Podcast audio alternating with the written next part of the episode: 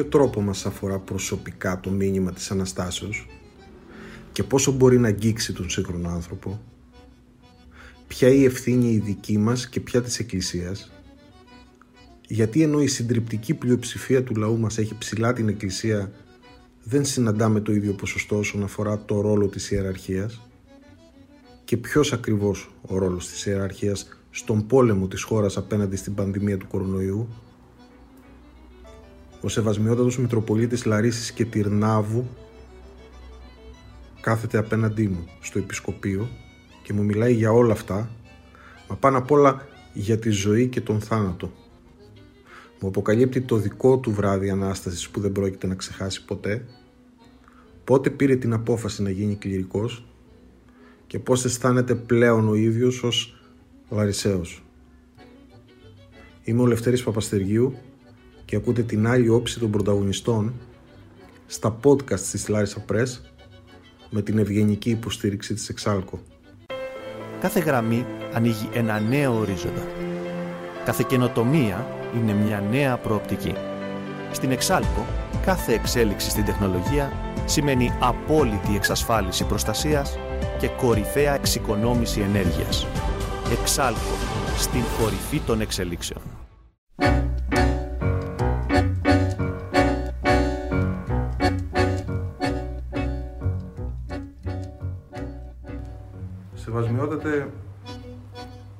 Δεύτερη παράξενη Ανάσταση. Και πολύ πιο παράξενη από την πρώτη. Θα ήθελα τα δικά σας συναισθήματα. Είναι απλό. Στην πρώτη Ανάσταση, χωρίς λαό, το είχαμε πάρει απόφαση. Και επομένως ήταν η κατάσταση του άσπρου μαύρου. Είμαι γεμάτες στι εκκλησίες, είμαι άδειες. Φέτος πάμε στις αποχρώσεις του γκρι. Και πρέπει λίγο να ισορροπήσουμε για να μην νικήσει το μαύρο, αλλά να πάμε λίγο πάλι προς το άσπρο. Και το πρόβλημα στη φετινή Ανάσταση είναι το γεγονός ότι ε, θέλουν όλοι να χαρούν μετά από ε, ένα και χρόνο πανδημίας και πιέσεων, μετά από έναν βαρύ σεισμό που ακόμα η μετασυσμική ακολουθία δεν έχει εξασθενήσει, καθώς δεν έχει συμπληρωθεί το τρίμηνο, μετά από τόσα χρόνια οικονομικής κρίσης, ε, με τα προσωπικά του προβλήματα ο καθένας, με τις προσωπικές του δυσκολίες, με τις προσωπικές του απογοητεύσεις, θέλουν όλοι αυτή τη βραδιά το κάτι παραπάνω, το κάτι διαφορετικό. Άλλοι το ζητάνε στην εκκλησία, άλλοι το ζητάνε στα μετά την εκκλησία, ενδεχομένως στα σπίτια, στα μαγειρίτσε, στα φαγητά ή και έξω στις βόλτες και στα όσα γίνονται. Ε, η δική μου δουλειά είναι να υπενθυμίσω ότι ανασταίνεται ο Χριστός. Και επομένως το γεγονός είναι αυτό. Όλα τα άλλα είναι πολύ δευτερεύοντα και συνεπώς, ασχέτως του τι επιδιώκει προσωπικά ο καθένας, ασχέτως του πού θέλει να το πάει το πράγμα, ασχέτως του πώς θέλει να αντιδράσει και πώς θέλει να εκφραστεί εξωτερικά, το κυρίαρχο γεγονός είναι της Αναστάσεως. Έχουμε μάθει πολλές φορές να γλεντοκοπάμε, να πανηγυρίζουμε και ας μην μας ενδιαφέρει η αιτία. Η γιορτή της Αναστάσεως είναι τόσο μεγάλη, τόσο μοναδική, τόσο σημαντική, που δεν πρέπει να ξεφεύγουμε από την αιτία, ακόμα κι αν καθόμαστε σιωπηλοί, συλλογισμένοι, με το μυαλό κολλημένο στο γεγονός και μη κάνοντας τίποτα άλλο. Η σκέψη πρέπει να είναι προσιλωμένη στο γεγονός, η συνέστηση πρέπει να είναι καρφωμένη στο ότι απόψε γιορτάζουμε ανάσταση και όλα τα άλλα είναι δευτερεύοντα. Χρήσιμα, απαραίτητα, με μέτρο. Αλλά δευτερεύοντα. Το σπουδαίο είναι η ανάσταση. Πόσο εύκολο είναι αυτό για τον σύγχρονο άνθρωπο; Καθόλου. Καθόλου γιατί ο σύγχρονος άνθρωπος έχει μάθει να αυτονομείται, έχει μάθει να έχει πάντα δίκιο σε όλα. Έχει μάθει να ακούει για δικαιώματα, έχει πιστεί να διεκδικεί δικαιώματα και δεν έχει ανοιχνεύσει ποτέ στη ζωή του ευθύνες. Δεν θα πω υποχρεώσεις, θα πω ευθύνες. Είναι διαφορετικό πράγμα. Έχουμε ευθύνες. Υπάρχουμε σε αυτήν την ζωή, έχουμε γεννηθεί στο συγκεκριμένο τόπο, έχουμε ένα επάγγελμα ή έχουμε μια κοινωνική διάσταση. Αυτά σημασιοδοτούν ευθύνες. Είμαστε πολίτες αυτής της χώρας, έχουμε ευθύνη απέναντι στη χώρα. Είμαστε μέλη της Εκκλησίας, έχουμε ευθύνη απέναντι στην Εκκλησία. Ε, ξέρετε, εμείς στην Εκκλησία, επειδή έχουμε τη σοφία και την εμπειρία των πατέρων μας, πολλές φορές κάνοντας κάποιες αυτοκριτικές, διαπιστώνουμε πράγματα που μας τα έχουν υποδείξει οι πατέρες και είναι πολύ σοφά. Όταν, ας πούμε, ακούμε το «Δι εμάς βλασφημείτε το όνομά μου εν της έθνεσης», ότι δηλαδή εξαιτίας όλων ημών, όλων όσων εμφανίζονται ως χριστιανοί στον εξωτερικό τύπο, ενώ δεν είναι στην πραγματικότητα χριστιανοί, Εξαιτίας λοιπόν τέτοιων αλληλοσυγκρουόμενων συμπεριφορών που εξωτερικά έχουν κάποια χαρακτηριστικά, δεν τα συνοδεύουν όμως αντίστοιχα εσωτερικά, αυτό είναι αποτέλεσμα να έχουν αίσθηση υπεραιτέρω άνθρωποι ότι ξέρεις δεν είσαι χριστιανός. Α, ο χριστιανισμός είναι κάτι το ψεύτικο, κάτι το υποκριτικό. Ένας από τους μεγαλύτερους φιλοσόφους για μένα πρώτα απ' όλα και μετά πολιτικός ήταν ο Μαχάτμα Γκάντι. Ο Γκάντι έλεγε ότι τα όσα είπε ο Χριστός στο Ευαγγέλιο είναι αλήθεια και ο Χριστός είναι ιό του Θεού, ήρθε να σώσει τον κόσμο. Όταν λοιπόν του λέγανε, αφού τα ομολογείς όλα αυτά, γιατί δεν βαφτίζεσαι, η απάντησή του ήταν, γιατί υπάρχουν οι χριστιανοί. Οι χριστιανοί Βρετανοί απεικιοκράτε πήγαν στη χώρα του και τα τίναξαν όλα στον αέρα. Εκμεταλλεύτηκαν το λαό, φώνευσαν χιλιάδες. Η Βρετανική Αυτοκρατορία στερεώθηκε πάνω στην αδικία των λαών που ήταν υποτελείς της. Βλέποντας λοιπόν αυτά τα πράγματα ο Γκάντι και συγκρίνοντας το Ευαγγέλιο και το λόγο του Χριστού και την πραγμάτωσή τους στις ζωές των απεικιοκρατών που ήρθαν και μέσω των οποίων γνώρισε το Ευαγγέλιο, διαπιστώνοντας την αντίφαση, αποφάσισε ότι δεν άξιζε τον κόπο να καταντήσει σαν για αυτούς. Αυτό είναι και το πρόβλημα του σύγχρονου ανθρώπου. Βλέπει πολλές φορές ανθρώπους που αυτοδιαφημίζονται ότι είναι της Εκκλησίας, ενώ συνήθως ο άνθρωπος της Εκκλησίας είναι ταπεινός, σιωπηλός, δεν τον πιάνει το μάτι σου. Τον πραγματικά Άγιο για να τον βρεις πρέπει να σκάψεις βαθιά να τον ανακαλύψεις. Είναι όπως το διαμάντι που είναι μέσα στη γη. Δεν βγαίνει στην επιφάνεια εύκολα. Κάποιοι λοιπόν που αυτοδιαφημίζονται και αυτοπροσδιορίζονται ως χριστιανοί, ε, πορευόμενοι σε μια λογική ξένη προς την Εκκλησία, και αυτό συνιστά εκοσμίκευση όχι της Εκκλησίας, αλλά των ανθρώπων της Εκκλησίας, πορεύονται λοιπόν σε μια δική τους λογική και προσπαθούν όχι τα πιστεύματα του Χριστού, αλλά τα δικά τους πιστεύματα και τις θεωρήσεις να τις προβάλλουν ως ορθόδοξες, ως χριστιανικές, ε, ως ότι εκπροσωπούν τον Θεό και το μεγαλείο του. Ε, έχουμε ξεκαθαρίσει στην Ορθόδοξη Εκκλησία ότι ο Θεός δεν χρειάζεται αντιπροσώπους. Ακόμα και εμείς οι κληρικοί δεν είμαστε αντιπρόσωποι του Θεού. Στην Ορθόδοξη Εκκλησία ο άνθρωπος προσκαλείται να οικοδομήσει μια προσωπική σχέση, ένα ουσιαστικό βίωμα με τον Θεό.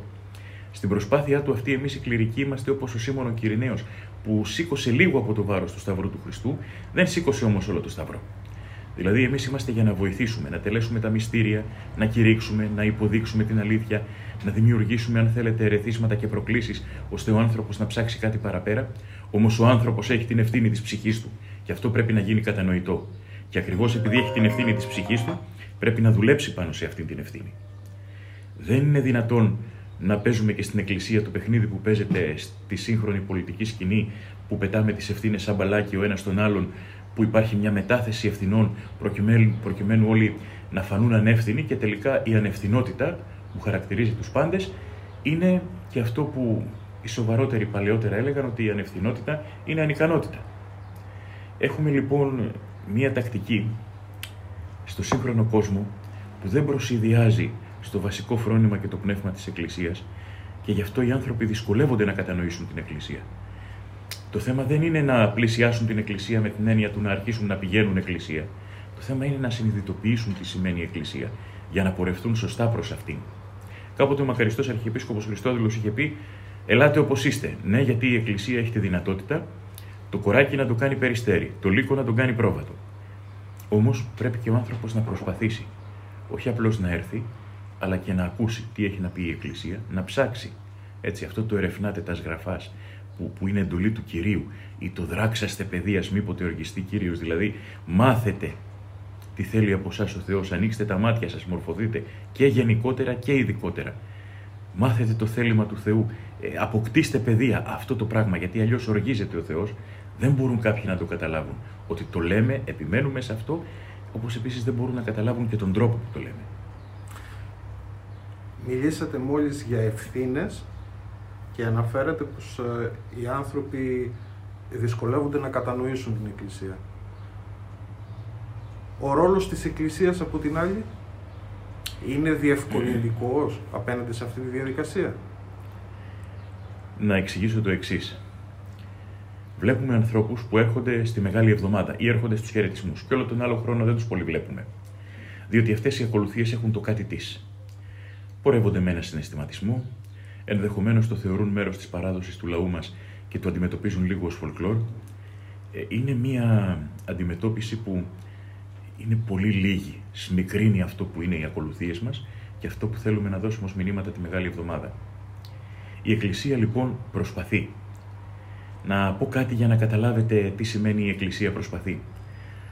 Έχουμε συνηθίσει στην εποχή μας να μιλάμε με αριθμούς. Από απόψεως αριθμών, λοιπόν, η Εκκλησία της Ελλάδος συγκεκριμένα, για να μην πω για τις άλλες, βρίσκεται σε μία από τις καλύτερες της στιγμές. Ποτέ στο παρελθόν δεν είχαμε στον ελλαδικό χώρο τόσου χειροτονημένου ιερείς.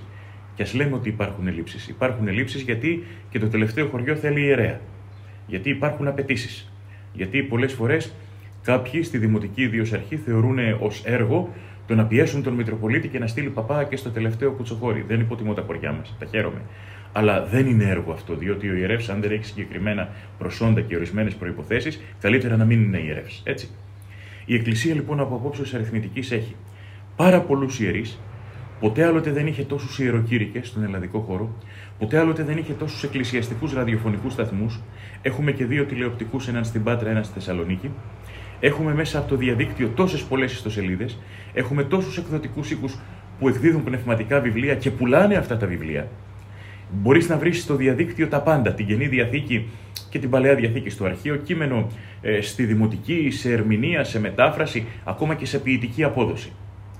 Ποτέ άλλοτε η Εκκλησία δεν είχε τέτοια υπερπροσφορά λόγου και ποτέ άλλοτε δεν διαπίστωνε ότι ο λαός είναι ακατήχητος. Δηλαδή, δεν ξέρω, κάποιοι ίσως δεν ακούνε. Ενώ υπάρχει προσφορά εκ μέρους της Εκκλησίας, ε, κάποιοι γυρίζουν την πλάτη όχι διότι διαφωνούν με την Εκκλησία, αλλά ίσως πρώτον διότι δεν πληροφορούνται ότι υπάρχει αυτό και μπορούν να, να απευθυνθούν, ή πάλι επειδή έχουν άλλα προτάγματα στη ζωή τους. Για παράδειγμα, τα παιδιά όσο είναι στο δημοτικό τα φέρνει η μάνα στο κατηχητικό.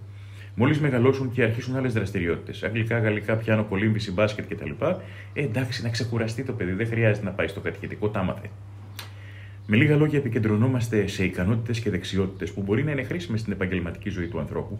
Ξεχνάμε όμως ότι η επαγγελματική ζωή πόσα χρόνια θα είναι, 35, 40. Αυτά που διδάσκουμε στην Εκκλησία είναι για την αιωνιότητα.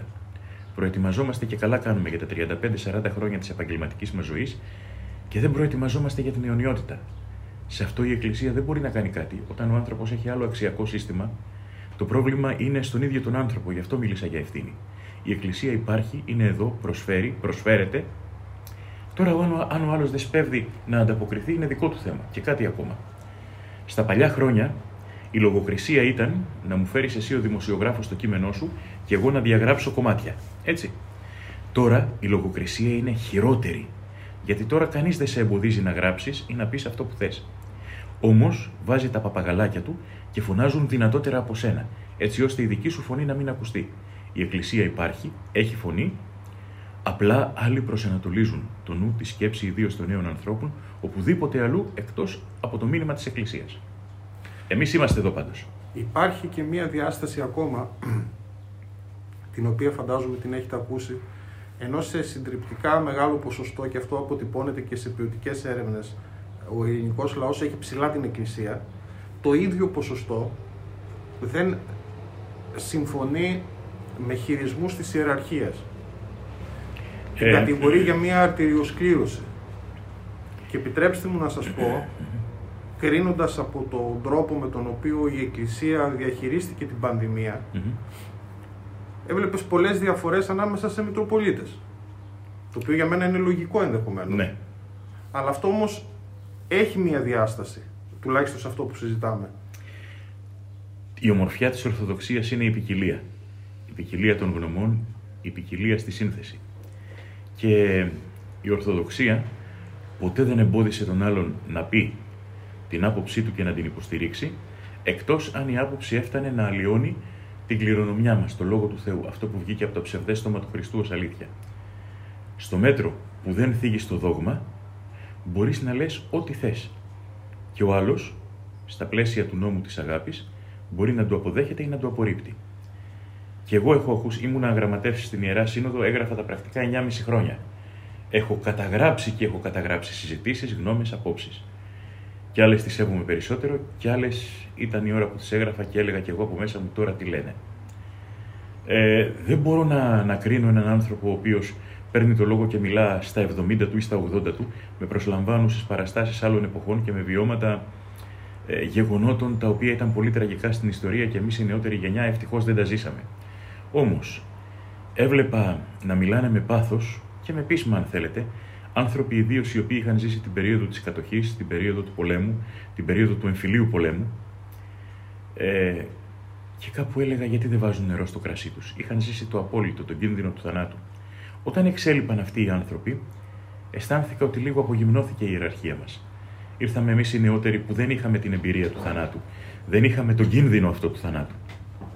Ξέρετε, όταν κάποιος αισθάνεται ασφαλής, διαφορετικά μιλάει και πολύ διαφορετικά μιλάει όταν έχει περάσει εμπειρία κινδύνου, του όποιου κινδύνου.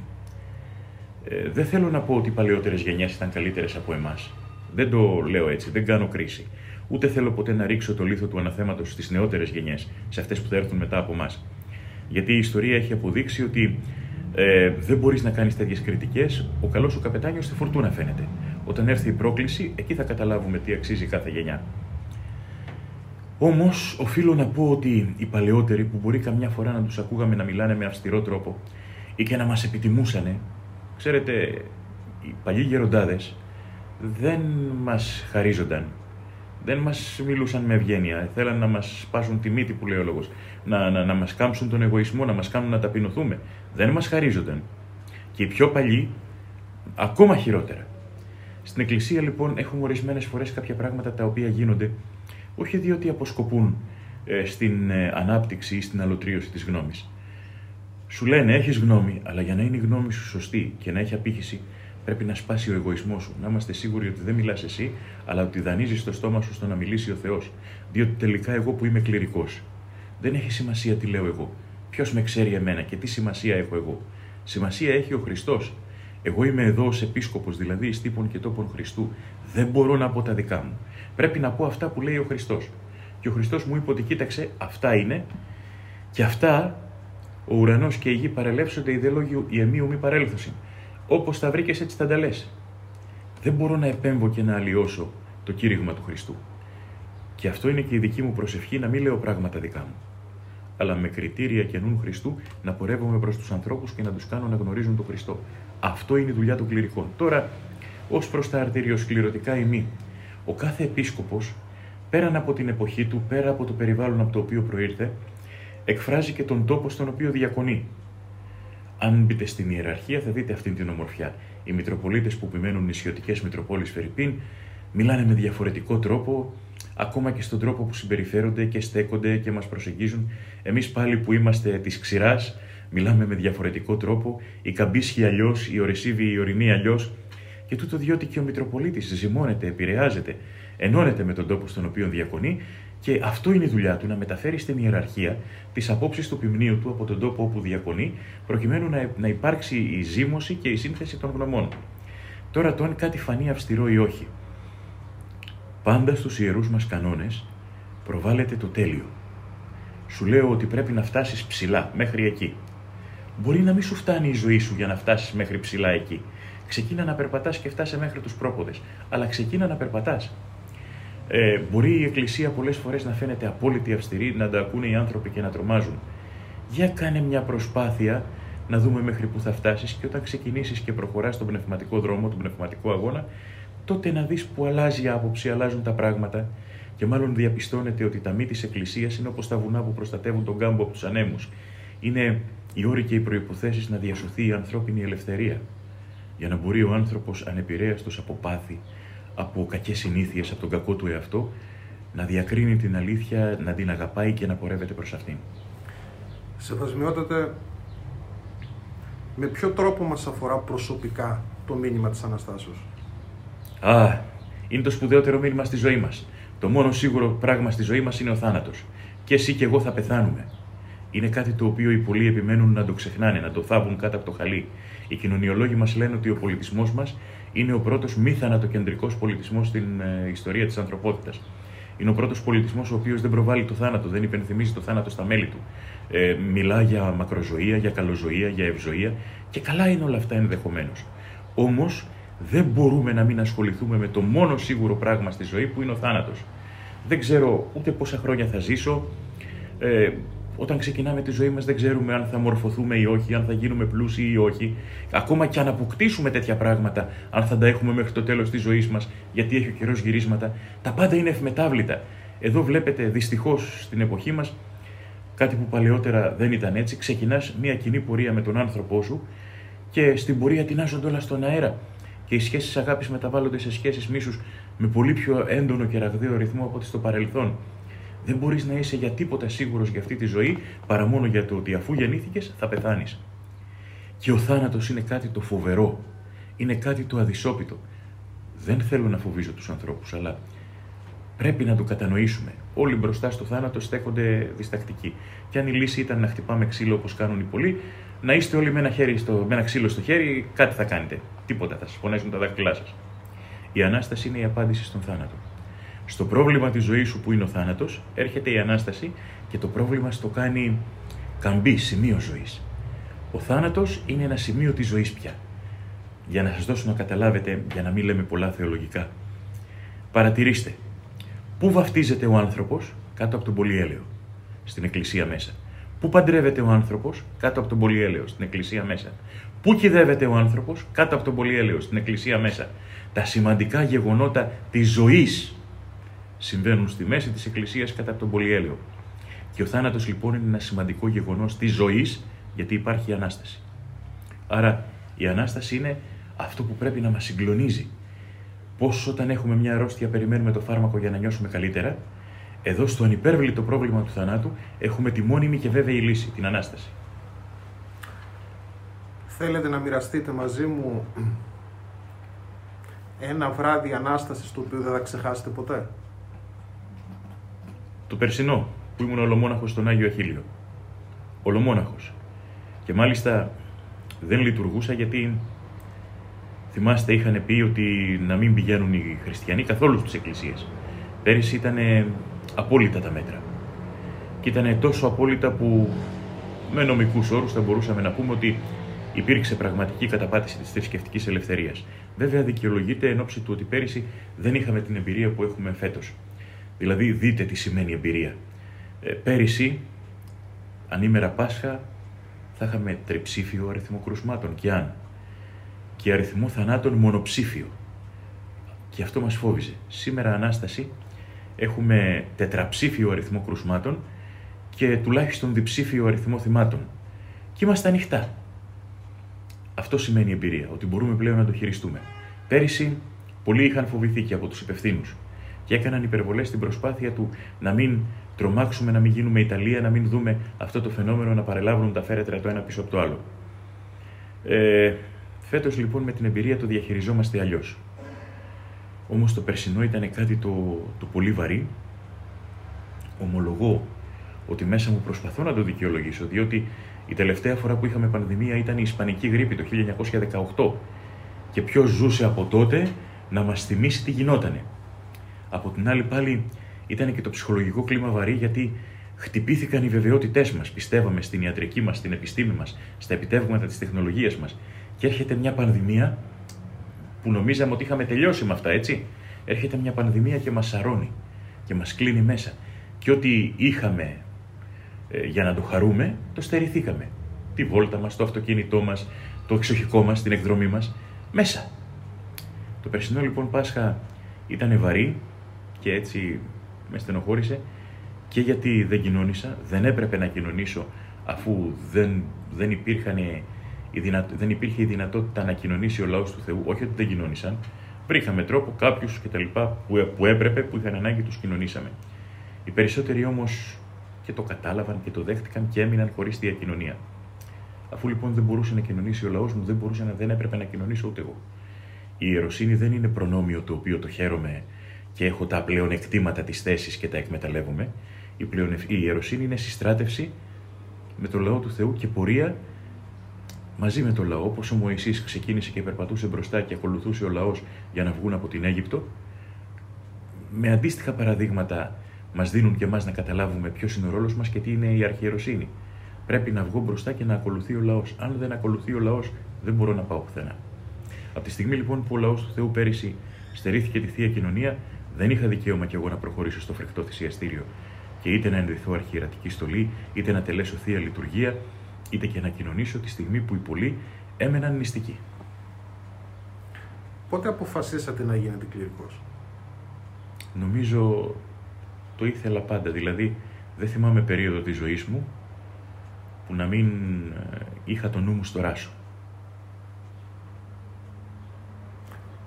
Αυτό προσπαθήσατε να το, να το εξηγήσετε, τουλάχιστον μέσα σας.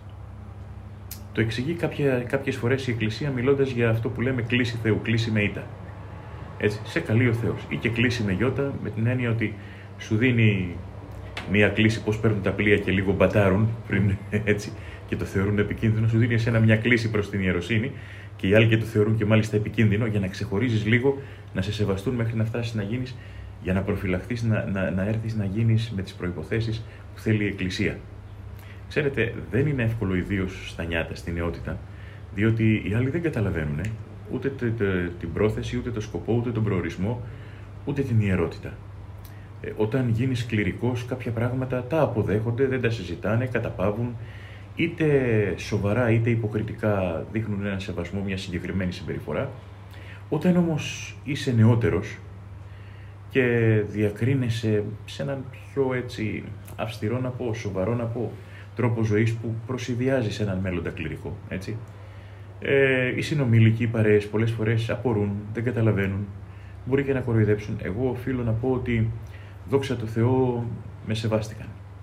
Και είμαι ευγνώμων και στους φίλους μου και στην οικογένειά μου και στις παρέες μου, στους πάντες, διότι αισθάνομαι ότι με κατάλαβαν και με βοήθησαν στην πορεία αυτή.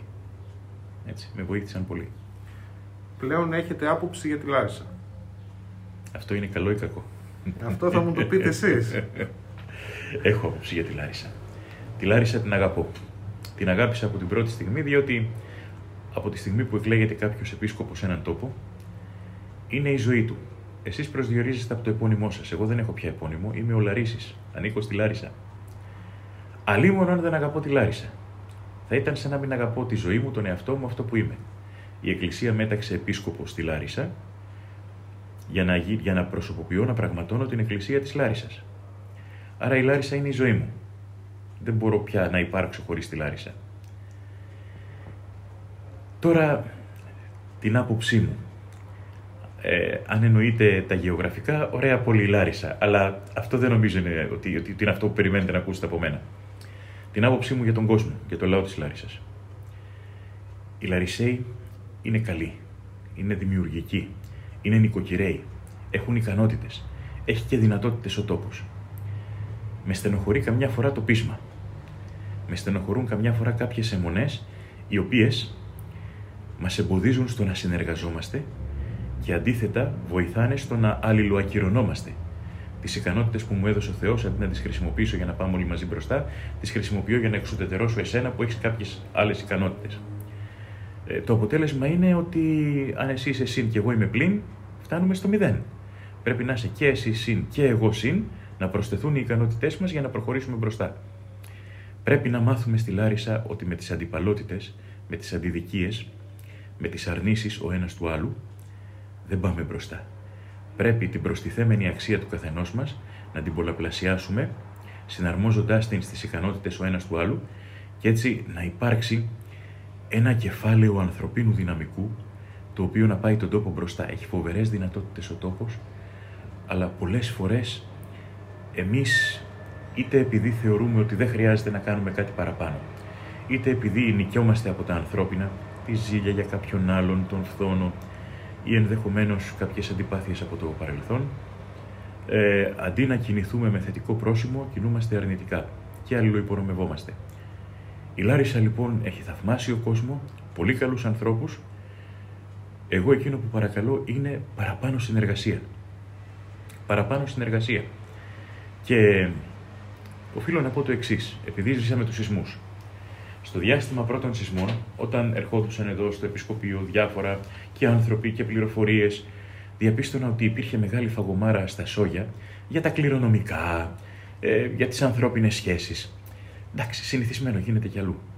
Όταν έγινε ο σεισμός, θα το λέω αυτό το παράδειγμα, μπορεί να το έχουν ξανακούσει οι ακροατές, αλλά εγώ θα το πω. Βρήκα άνθρωπο, είχε βγει από το σπίτι του μόνο με τα ρούχα που φορούσε. Ευκατάστατο άνθρωπο.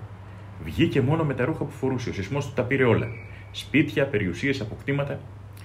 Του λέω: Τι θες από μένα, πώς να σε βοηθήσω; Απάντηση.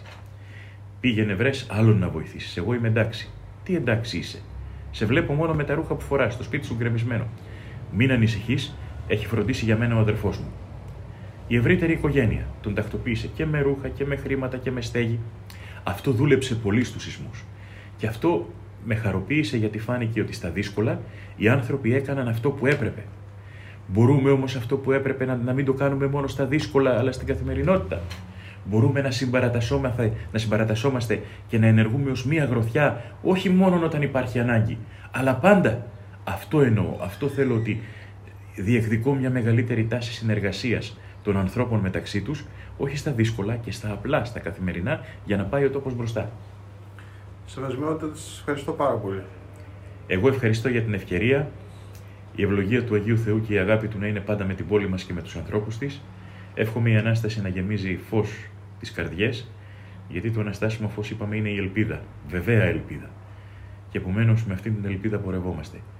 Αρκετά μαύρησαν οι καρδιές μας από φαινόμενα, γεγονότα, ακόμα και ακούσματα, είτε από τις ειδήσεις είτε από φήμες, ότι όλα γύρω μας είναι μαύρα και άλλα. Αρκετά, αρκετά κάλυψη μαυρίλα τις καρδιές μας το τελευταίο καιρό. Ευκαιρία λίγο να χαρούμε το φως, το φως της Αναστάσεως. Και μέσα σε αυτό το φως εύχομαι να πορευόμαστε πάντα.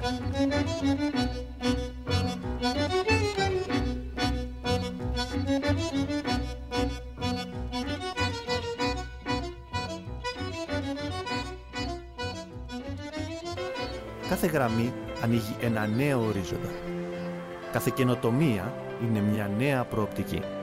Στην Εξάλκο, κάθε εξέλιξη στην τεχνολογία σημαίνει απόλυτη εξασφάλιση προστασίας και κορυφαία εξοικονόμηση ενέργειας. Εξάλκο, στην κορυφή των εξελίξεων.